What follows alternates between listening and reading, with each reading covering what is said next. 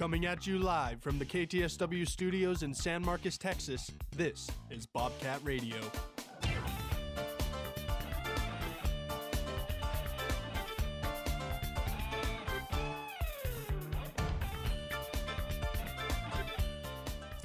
Good morning, Bobcat and Rattler fans. It is a beautiful Monday morning, and I'd like to welcome you all to another episode of Bobcat Radio.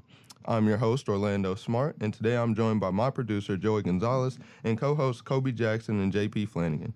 Colton Gibson was feeling under the weather and could not join us today, but we want to wish him all a get well soon. We have a jam-packed show for you all today here on the 27th of February that is filled with plenty of Rattler and Bobcat sports. But first, over to Kobe for a word from our sponsor.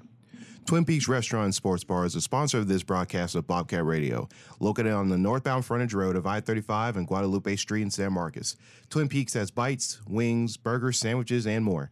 Info and menu at twinpeaksrestaurant.com. Twin Peaks, eats, drinks, scenic views. Thanks, Kobe. Now let's get the show started with some Texas State baseball. The Bobcats hosted the Oral Roberts Golden Eagles in a weekend series that they lost 2-1. Texas State opened the weekend with a 3-2 win over the Golden Eagles, but dropped the next two games 3-6 and 4-8. What do you guys think happened to the Bobcats over the course of those games? Well, I think the offense seems to get going a little bit more outside of the home run ball. This is a team who can take it out of the yard with basically anybody in the order, but other than that, I mean, they can't seem to find a way to get the guys around the base paths. You look at the game on Friday, they scored the runs via the long ball. And then Oral Roberts, I mean, they just showed why they're a regional caliber team. And I just think if Texas State wants to continue the success, they're going to have to find a way to put the ball in play. Yeah, I agree. You can obviously tell that Texas State kind of went cold this weekend after being the #1 team in the nation in regards to scoring. One thing about this Oral Roberts team is they sure do know how to put batters on base. And they beat us, I think, all three games on hits, so that's very impressive for an Oral Roberts team. And also, I think what really cost Texas State these last two games was unforced errors, something that the team needs to work on for sure. But I think really it's just fielding. I mean, the pitching is doing fine, but really just fielding and these errors to first base are what's costing them. I think that easily they could have been a 2-1 series if it had not been for those errors. But yeah, this Oral Roberts team was definitely slept on going into the weekend and very impressive.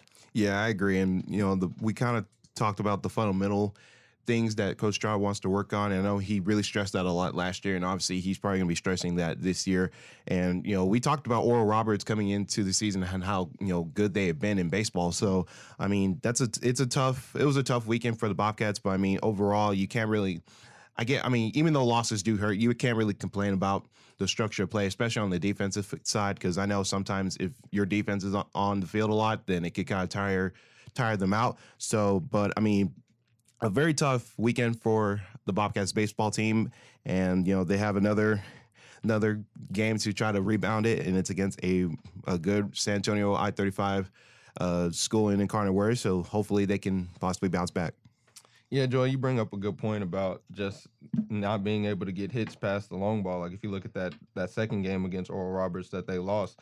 There were no hits for Dylan Pena, no hits for Chase Mora, no hits for Ben McClain, and then Jose Gonzalez only had one hit, which was a home run. So the Bobcats really need to find a way to get more hits outside of the long ball. But they have another chance to do like you said, Kobe. The Bobcats will travel to San Antonio to face the University of Incarnate Word Cardinals tomorrow night at 6:30, and you can catch that game right here on KTSW 89.9. Moving next door to the Texas State softball team, who hosted the Texas State Classic this past weekend, where they went a perfect 6-0, including two wins in extra innings, both against the UT Arlington Mavericks. The Bobcats currently hold a 12-4 record and seem to really have found their groove after a roller coaster start to the season. What do you guys think about their performance this past weekend? I mean, what an absolute dominating performance by this Bobcat softball team, because I was fortunate enough to be the public announcer for two of the games. That was against UTSA and UTA. And the one I did for UTA was absolutely insanity because, honestly, the game, the main story was in the bottom of the 8th and the bottom of the 9th. And then just the bats just got hot at the right time, and unfortunately it got them the win. But I mean, I want to shout out really the pitching staff because, you know, we were talking about how now Jessica Mullins is now considered probably going to be the closing role of this Bobcat softball team. So that means Tori McCann and Annalisa Solis and stuff is going to be like, oh, and Carson Pierce are going to be like the main two front runners and stuff for your starting pitchers. And they actually played exceptionally well. And I was fortunate enough to call the game yesterday against Colorado State.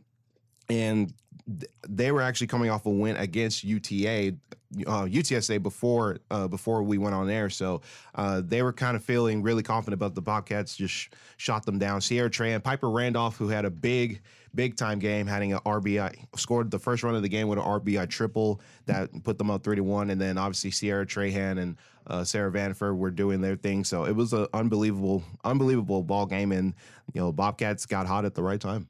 Yeah, Kobe, you talked about the successful weekend. The batting can light it up at any point in the ball game. We look at the game on Saturday night. Kyle and I were on the call for that one. And Texas State was on the ropes going into that bottom of the eighth inning. They were down by 2 runs against UTA, and they still found a way to claw back, get 3 runs. I mean, this is a group of girls where everybody can hit the ball. And Kobe, you talked about their pitching. Their pitching's been really good. And then when you got Jessica Mullins coming in to close it, she can shut you down. She can strike you out. She allows the defense to make easy plays. Jessica Mullins will be a lot of fun to watch in that closing role. Yeah, absolutely. Very impressive weekend. Getting to go 6-0 in your own classic is very impressive and something that Texas State will look to build on going forth in the season, especially since they got this FAU Classic coming up. Then the big one right after that in the Bevo Classic, getting to play teams like Wisconsin, Alabama, and UT. Really just all around impressive. But I mean, it's kind of crazy that UTA gave them their biggest fits twice, being both extra innings games. I mean, not to be down on UTA, but compared to the other names at this invitational, it's quite impressive that they were able to give Texas State their biggest fight. All around, y'all mentioned pitching was great. Yeah, Jessica Mullins has really found her groove in that closing role, now being 6-3 on the season. But going into that Kansas game, she was really just blemishless, and then Kansas had put in a freshman pitcher with 2 on base, and it opened first, and they walked her. I think it was Piper Randolph. Yeah. And then they let Sarah Vanderford hit an RBI to win the game, which was a very, very odd decision by them. I don't think they realized who was next to bat. But yeah, it was a crazy game. I think on the weekend, 2 walk-offs. So this Texas State team's really looking to build off that. And one thing to also know is that UTA was in the Sun Belt Conference last year. So I mean, I guess you could say this was, you could say maybe a revenge type of game for them, but unfortunately just came up short both games against the Bobcats, and officially Bobcats got both of the wins. Yeah, definitely. A word we've been using to describe these Bobcats all year is resiliency, and both of the games you guys mentioned just showed that. That second game against UT Arlington, like you said, Joey, it really got away from the Bobcats. It was a tie game. That's what put it into extra innings, obviously, and then there in the eighth, there were a few errors that gave the UT Arlington Mavericks some runs. But then in the bottom of the eighth, the Bobcats did what they needed to do to get that win out. And the same thing against Colorado State, they were down in that game, ended up pulling it out. And so, like you said, Sierra Trahan is batting a 396 right now, so she's really swinging the bat right now. And the resiliency is just a perfect word for what they're doing this season.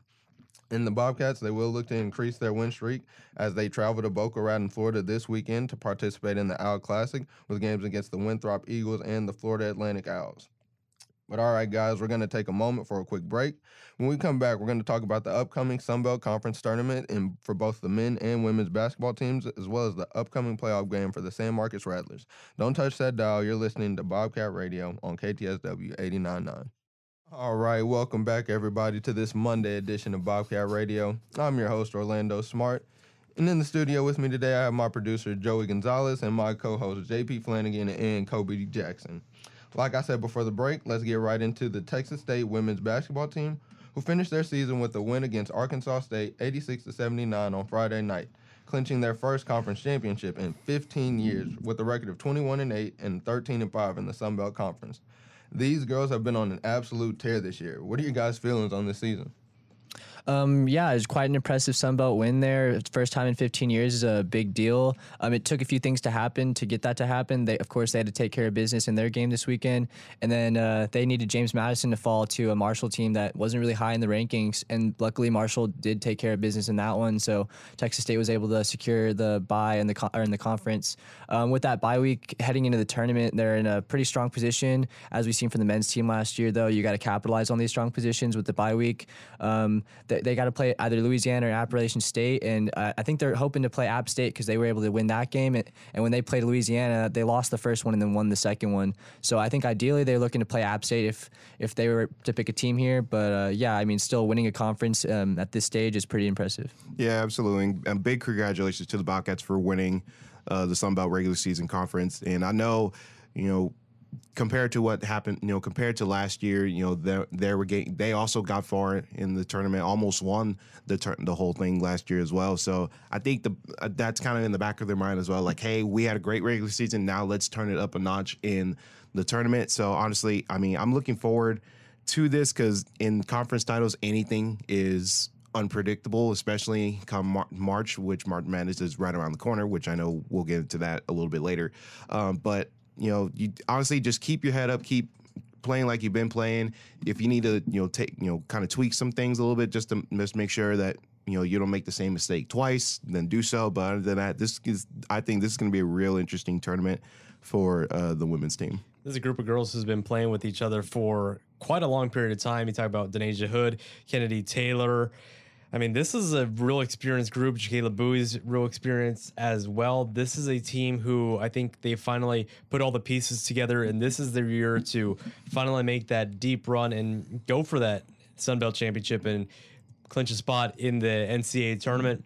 As JP mentioned, they'll play either Louisiana or App State. Preferably, I'm sure Texas State would like to play App State, considering they beat them once this year and they split against Louisiana. But I believe this is a Texas State team who can defeat anybody they play. And then if they were to win, that places them in the quarterfinals. A win would put them in the semis against likely a Southern Miss team, which they've beat twice in two tight games. And if you beat that Southern Miss game, you find yourself in a championship game and you have a chance to punch a ticket. So you just got to take it one game at a time. And all the teams that they're playing, they've either had close games or they've beat them once or twice. Yeah, guys. And so first, I just want to definitely give a shout out to the team, but second to Coach Antoine, because she's been here for 12 years as the Texas State head coach, and this is her first championship. So this has definitely been a long time coming for her as a coach. And like you were saying, JP, they did need a James Madison loss, but they knew that going into the game. I mean, they got that before the game even started, so they knew what their destiny was in their hands going into the game. So they really took care of business in this game. They were led by Danasia Hood and Kennedy Taylor like they normally are, and if they can continue to do that, like y'all said, they can definitely go far in this tournament.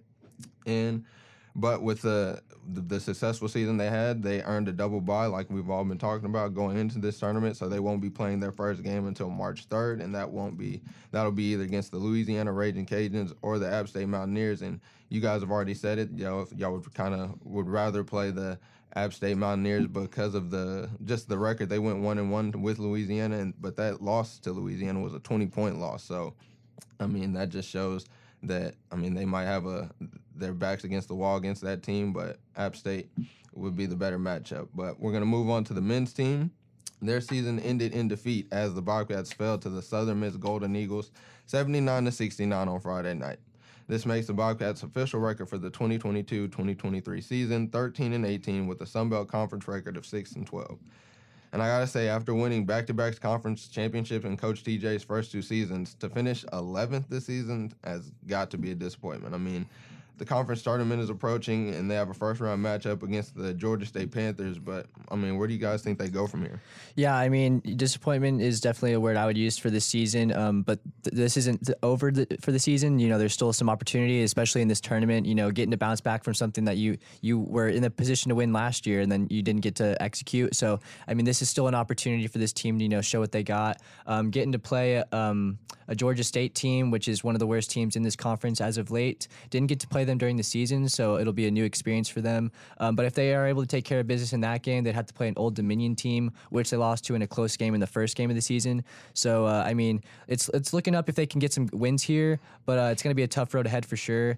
But, yeah, I think this team has some holes that Coach TJ needs to fix heading into the next season, but it's something that he hasn't proven before that he can do.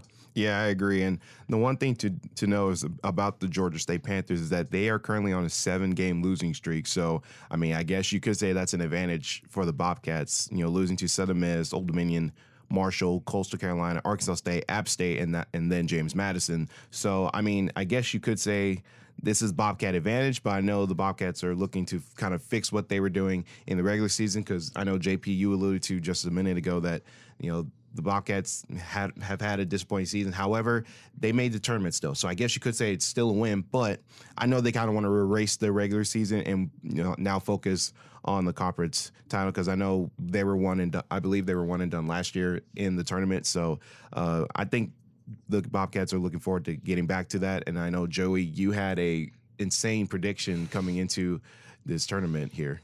Yep, I'm glad you brought it up, because I'm going to say it again. This is where you're going to hear it first. I think Texas State can make a deep run in the Sun Belt Conference tournament, and let me give you the reason why.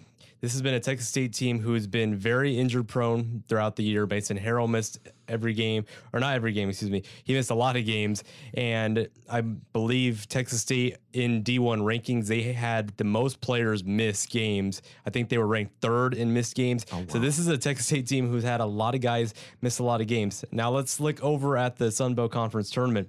Georgia State finished last in the Sun Belt Conference, so this is a game that Texas State has a chance to win. Then they would play Old Dominion. Old Dominion beat them on a buzzer beater inside of Strahan Arena. So that's a coin flip. Then you go over to Marshall, which would be the quarterfinals. They're a 3 seed, and Texas State gave them a run for their money until about the final 5 minutes of the second half. So I just gave you 3 games right there. If you find a way to beat Marshall, you find yourself in the Sun Belt Conference semifinals.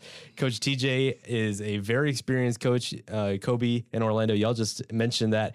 So Coach TJ's got the experience, and I think this is a Texas State team who has a chance to go deep in the Sun Belt Conference.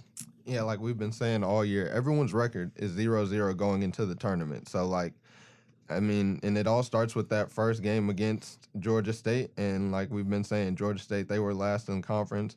Kobe mentioned they were on the 7-game losing streak. They lost 11 of their last 12 games. They have a first-year coach. They don't have a single player averaging over 15 points right now.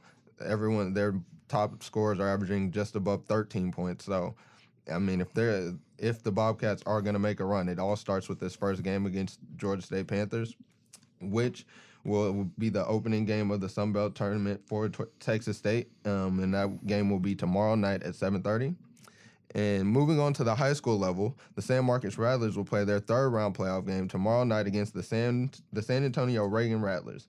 That's right, you heard me correctly. Tomorrow night will be a rout between the Rattlers. The San Marcos Rattlers come into the game with a 36-3 record, while the Reagan Rattlers sport a 31-5 record. What are you guys' thoughts on this one? I mean, I don't know where I can go with this, because the last game that they played was against Westlake, and then obviously they beat them. But, I mean, just for me, and I've mentioned this so many times, me being a San Marcos native, this is bittersweet, because, you know, San Marcos has not been known for, you know, championship caliber teams in so long. And I know last year, them being a new district, them playing Westlake last year in the final game of the season, I was there just as a fan last year. Westlake put it on them last year, and I think they didn't forget about that, and they took advantage of that and solidly beat Westlake Friday night. But I mean, this game against against Reagan, I mean, they were coming off a big win against Round Rock that took them to 3 overtimes. So, I mean, I guess you could say that was arguably the best matchup that they'd had all year, if you look at it. But I mean, this San Marcos team, we've been talking about, you know, Malik Presley, and obviously Caden Gums, and then and Kofor as well on the year, who's coming in clutch in these clutch moments for the Rattlers team. So, I mean, this is going to be another matchup that I think a lot of people are looking forward to. And kind of going back to about the community and stuff, the more the Rattlers keep going, the more fans you start seeing at these Rattler games. Because I know when Paxton and Jordan were calling that Westlake game, it was so packed and so full that they really couldn't have any room to call the game. But fortunately, they found a way. So, I mean, this game is going to be probably the same like we've been seeing against Clark and against Westlake. Kobe just mentioned the community. I don't know how many more fans they can pack into these gyms. Paxton and I called the first game, and there was literally no open seats. You talk about the Westlake game. I mean, this San Marcos community is coming together, and I've really enjoyed how much San Marcos is backing this San Marcos Rattler team. But one thing I do want to see, this team needs to start their games a lot hotter on offense. Yeah. The first two games, you look at the game against Clark, they only had 9 points, I believe, in the first quarter. They were outscored by Westlake in the first quarter in Friday night's game. So this is a Rattler team who needs to find a way to get off to a hotter start, and they're going to have to because San Antonio Reagan is a top five team in Region 4. San Marcos is 3 in Region 4. So this is a clash between two top fives in Region 4. In San Antonio, San Marcos is 1. San Antonio Reagan is 2. I don't know how much more rankings I need to give you, except that this is going to be a really tight game. Yeah, and I'm from San Antonio, and I totally forgot they were the Rattlers. So this will be an interesting one. Get to see the Rattlers face the Rattlers here. Just another thing I found interesting is the Ragin' Rattlers, got to play Westlake earlier this season, be it their second game of the season, and they got beat by over 30 points. So last game is any indicator of what could happen, I think that game against Westlake is a good upside for them. I really think that this is I really think this is the San Marcos game though. The senior leadership on this team is something that really can't go get undermined here. I mean, these seniors got a lot to play for, and this is probably the farthest that they've gotten in a really long time. So looking to capitalize on a team that hasn't gotten to play great competition outside of last week probably. So looking to go far in this tournament. I would say Reagan is a pretty fast-paced team. They scored 52 in game 1, 72 in game number 2. And anytime I've talked to Coach Dan Miller, he always talks about he believes that San Marcos is one of the fast-paced offenses in Region 4. And I think if the game plays faster pace, I think this falls perfectly into San Marcos' hands. You look at the game against Clark, it was very slow-paced. And the game against the Braunfels was slow pace, and those were two games that San Marcos nearly lost. So I think if Reagan comes out here in a dogfight, I think this would play more into San Marcos' favor. Yeah, definitely. And one thing I think that the San Marcos Rattlers will have advantage-wise in this game is just how deep of a team they are. If you look over at the Ragin' Rattlers, they don't really get much after their big three. Junior Aiden Richards averages 19 points a game. Senior Luke Price averages 16, and senior Luke Mills averages 10. And after that, it drops to barely above 5. And then after that, the next guy is barely scoring like one bucket a game. So if the San Marcos Rattlers can keep those three in check, they should be able to handle the rest of the team because one of their advantages is just how deep of a team they are. Even if you look farther down, just the depth chart and the roster of San Marcos, even players like sophomore Cash Good have the ability to go off and have shown that they can go off. So the San Marcos Rattlers definitely will have their hands full, but if they can contain that big three, they should be able to handle their business. Well, we're gonna zoom out of the San Marcos area and just look at some of the national sports. This past weekend as a whole was just a huge night in the NBA. Starting off with Damian Lillard set a career high 71 points. I mean, guys, what can we say about Damian? Yeah, I kind of feel bad because Justin's probably gonna be hearing this right now because it was against his Houston Rockets team. So I know he's probably gonna be kind of sad about this. But I mean. We're starting to see a lot of 70-point games this year. I know Donovan Mitchell kind of did it, and then all of a sudden now Damian Lillard has done it. I mean, the NBA is coming.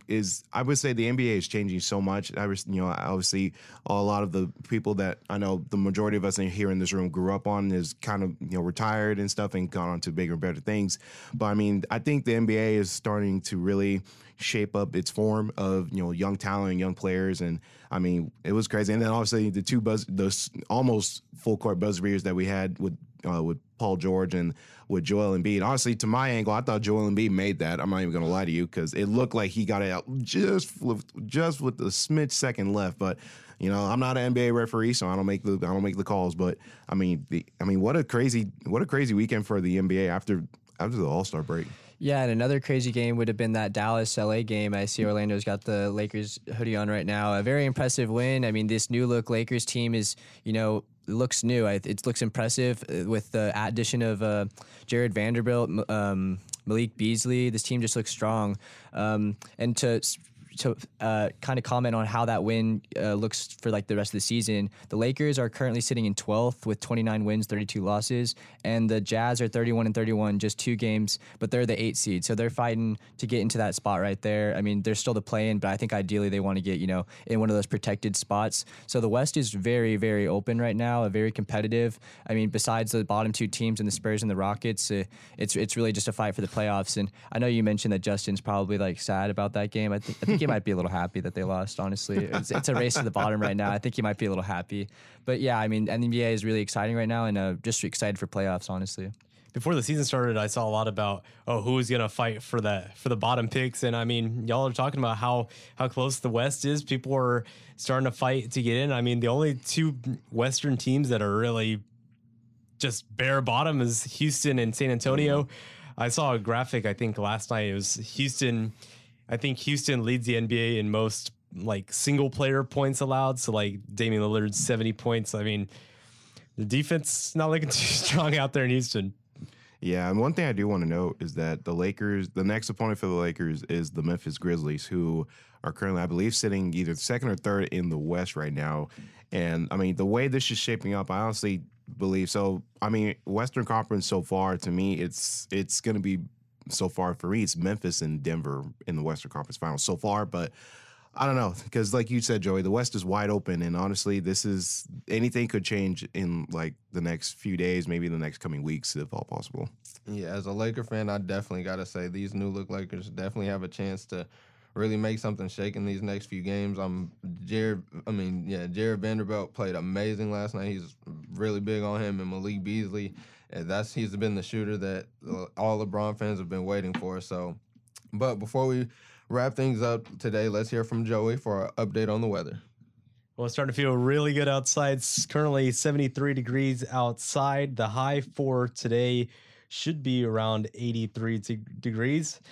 Pretty sunny outside. There weren't a whole lot of clouds. So the other day when it was around this temperature, there were a lot of people at Sewell Park. So if you want to go out there, go check out Sewell Park. There is Wi-Fi out there. So go do your homework and go chill out there. Oh, thanks, Joey. Well, all right, everyone. That's all the time we have for today's episode. Be sure to keep up with everything San Marcos and Texas State related by following us on Instagram, Twitter, and YouTube at KTSW Sports. For Kobe Jackson, J.P. Flanagan, Joey Gonzalez, I'm Orlando Smart. Thanks for listening. We hope you tune in again same time on Wednesday and have a wonderful rest of your day.